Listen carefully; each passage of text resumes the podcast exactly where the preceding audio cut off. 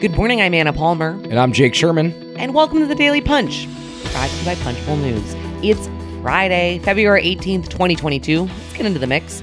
Here are your Washington headlines of the day. Number one, where things stand for Chuck Schumer and Mitch McConnell. Number two, Kevin McCarthy's latest stand against Liz Cheney. And number three, a huddle on the U.S. China bill.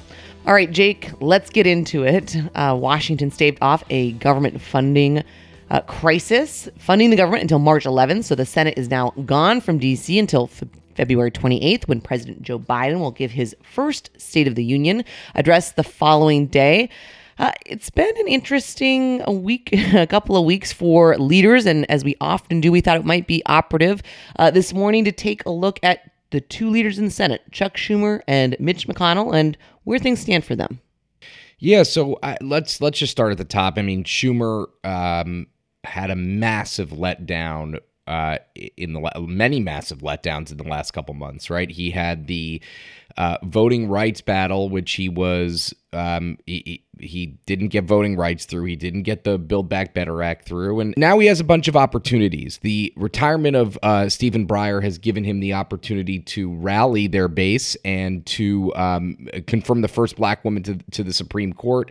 This is something that you know, listen, obviously Schumer's not going to choose the Supreme Court nominee, but he's going to usher her through. And you know, he just got he just got nominated for another term by the Democratic Party of New York um, to be senator. So all those uh, um, uh, you know, maybe AOC is going to challenge him things are probably a little bit overblown. Um, you know, the, the I would say that there's just it's been a mixed bag for Schumer and it will continue to be a mixed bag for him. I mean, nothing is all good or all bad for every for anybody. Um, uh, he, he he's trying to move a major postal service reform bill. He's um, he has, quite frankly, a, a, a, mostly unified Democratic Party. The only person that's dumping on him publicly is Bernie Sanders. Nothing new there. But I, I would say this: I mean, this week, and we don't have to get into everything we get into in the newsletter here, but I, I just want to say something about this week. Um, they were not able to agree on a Russia sanctions bill. Um, uh, that that was a huge defeat for Democrats. They um, the the passage of this continuing resolution that funds the government for a, a whopping 21 days was a bit of a mess. Um, uh, it was just it was frantic. It was uh, disjointed in my estimation, and it was um, a lot of people were frustrated by it. Uh, on top of that, Congress and and and Schumer leads the Senate. So let's let's just be clear about that. Um, Congress is has done nothing, nothing, absolutely nothing on sanctions, even though Russia has, you know, 100,000, 150, 130,000, whatever it is, troops on the border with Ukraine. I mean, they tried to get a sanctions package, it didn't work. Um, Sarah Bloom Raskin, President Biden's nominee to be vice chair of the Fed, is stuck in the banking committee with no real prospect of getting out. So, all that said, I mean, and that, by the way, that is a, if you want to talk about something that's going to keep Democrats up at night, it's, it's that. It's that there's a Supreme Court nominee that Republicans somehow boycott and don't get out of the Senate uh, uh, uh, Judiciary Committee. So, that's our view on Schumer. Anna, what do you think about? Uh, I mean, what's your view on it? Yeah, I mean, I think you you sum it up really nicely here, right? It's fits and starts. There's, you know, he's kind of just slogging it out day in and day out. Uh, there isn't a trajectory of a bunch of wins, you know, under his belt. I, I do think kind of the overarching you know, kind of thing for Schumer when you look back at the last month. I mean, man, voting rate seems like it was years ago. My, you know, just there's been so many things that they're get they're kind of up against. You really realize this kind of overall sense of the Biden agenda is stalled. Schumer is the the top leader in the Senate, and how difficult it truly is to legislate and make deals and get things done not just do the work you have to do which is you know funding the government um and and kind of it, it's he's getting it done, but it sometimes it really doesn't feel very graceful. No, but I, you know, I, I oftentimes think about this, and I might as well say it if I think about it. Um, uh, we can't judge congressional leaders anymore as we used to judge Harry Reid and uh, Nancy Pelosi in 2009, 2010. Like That's just not where congressional politics is today. Like there are no strings of victories. You know, things are stupid. you know what I mean? Like, like. All right. Well, you heard it here first. No, but you know what I mean. Like Yes. this week. I mean, this week's a perfect example. Then we can move on to McConnell. Republicans were blocking the, the continuing resolution because of some idea that the government was trying to hand out crack pipes to people uh, as part of the government funding bill.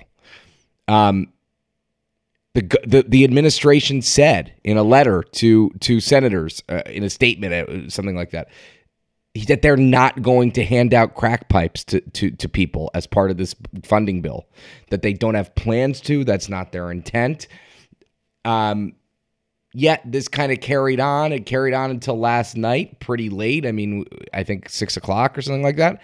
So you know it's just like things are are that's where things are on capitol hill i mean it's just things get really you know they just get weird i don't know how else to put it they get weird It certainly is. It's it's the, times we live in. Let's go on to Mitch McConnell because you know he's always, I think, one that whenever we talk to people, they're endlessly fascinated by trying to understand his motivations, trying trying to understand what he's going to do. Um, in the past, you know, if you look back, kind of from the start of this year, you know, obviously, we I think I can say for both of us think that Mitch McConnell's a very, very strategic person, and he's had a couple of fights here recently that I think are notable to to just like kind of run through, right? Whether it's you know truly you know, picking this fight with the RNC over its resolution censuring Representative Liz Cheney and Adam Kinzinger, uh, whether it's kind of being scornful of, you know, people saying, you know, saying that, that uh, the January 6th insurrection was, you know, a legitimate political discourse. I mean, he is punching up at Trump quite a bit. Uh, you know, and, and maybe he feels like he has to. I'm not sure, but it's certainly, I think, when you look at what he's trying to do and what he's facing with recruitment and fundraising and all kinds of things, uh, it is notable to just to look back and at how he is uh, deciding to kind of pick his shots here and isn't afraid, as so many Republicans are, to differ with Donald Trump. Yeah, in the Senate, I'd say he just has a different climate than Kevin McCarthy has. We'll talk about McCarthy in a minute here. But, you know, he went out of his way to criticize, you know, the the RNC on January 6th quite clearly. That was a big uh, that was a big thing for him. Um, he wants to show that he's aligned with kind of the more establishment forces and and it's not really establishment. I mean, January 6th was a violent attack on the Capitol. It was not legitimate political discourse. It was a it was a disaster. So um I, I think that's how he's lining up. You know, McConnell's been a little. He, he's had some recruiting failures. I mean, let's just say that about him. He's not been able to get Doug Ducey into the Arizona Senate race. He's not been able to get Larry Hogan into the Maryland governor's race, despite you know personal appeals and and appeals by his wife, I believe, even uh, to to Hogan's wife. Um, but listen, I mean, I, I, I we were talking to a, uh, a prominent Republican senator the other day eh, who was making the point that like don't overthink it, right? Republicans are are heading for a good year, and Mitch McConnell should, not will, should be the majority leader come next year. We don't know that. That's how they view it. Um, and it's not it's not a crazy theory, but I mean Chuck Schumer could make an equally compelling argument. So that's where we are with uh, with Mitch McConnell. All right, let's on to the number two story of the morning. Kevin McCarthy making moves, Jake. Always interesting. Uh, never a dull moment on Capitol Hill. Uh, while we are clearly focused on what was happening in the Senate, uh, we did want to mention House Minority Leader Kevin McCarthy's endorsement of Harriet Hageman, Representative Liz Cheney's primary opponent. Not often do you see Republican leaders deciding to, or Democratic leaders for that matter, uh, deciding to endorse a challenger to an incumbent uh, of their party. Yes, um, Kevin McCarthy and Liz Cheney hate each other. So let's just let's just start with that. Um, McCarthy endorsed Hageman, gave it to the Federalist, a conservative um, conservative news outlet. Um, uh, listen, this is he had to do this. I mean, his McCarthy's only goal is to be uh, the majority, is to be the speaker, not the majority leader, the speaker, come um, January 2023. And, and that's his only that's his only goal. And um, if he did nothing on Cheney, I mean, he's he's kind of protected her from being booted out of the House Republican conference. He has said privately to people, "She's going to lose. Just let her lose. Like leave her alone." Um, but if he didn't do anything, he could open himself up to criticism that he was kind of saving her and and whatever. I mean, this is not completely unheard of, though. I mean, Cheney endorsed Tom Massie's primary opponent just a couple years ago at Trump's behest. Now McCarthy is endorsing Cheney's primary opponent at, at Trump's behest as well. So, um, McCarthy had to do this as kind of unseemly as it seems, and how, how as gross as it might seem to traditionalists. Um, but he's getting cheers uh, from the right, and um, and uh, listen, Hageman the conventional wisdom among Republicans is that Hageman beats Cheney. Cheney has way more money, um, way way more money um, than than Hageman does. But I,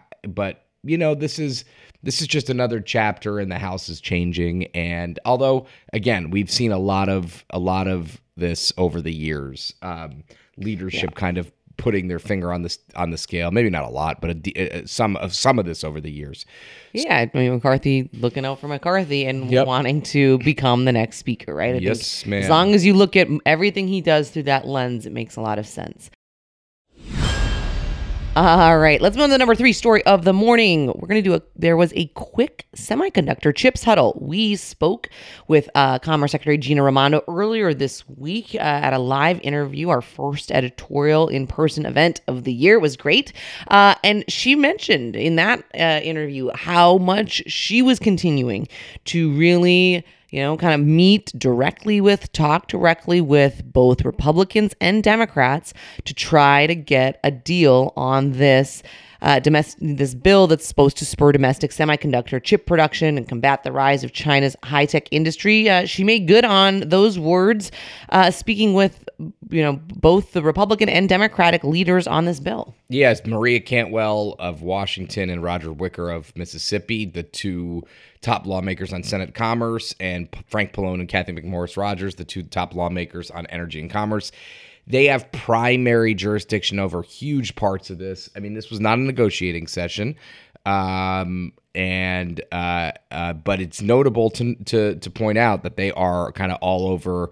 Raimondo is working this overtime. I know. I know that we are like we are spending a lot of time talking about this. That's because our readership and the Hill, uh, our our readership, I should say, both downtown and on the Hill, are is, it, this has huge impacts for for you know industry for politics. I mean, this is a a big, big, big, gigantic priority of the Biden administration and of industry. So. Um, uh, notable that that Raimondo's working this kind of overtime ahead of the congressional recess. Absolutely. All right, and with that, we will let you go. Thank you so much for listening to the Daily Punch. Share about us, tell people that's the best way to for folks to find out about us. Please, if you don't, you can always subscribe to Punchbowl News at punchbowl.news. Have a great day and stay safe.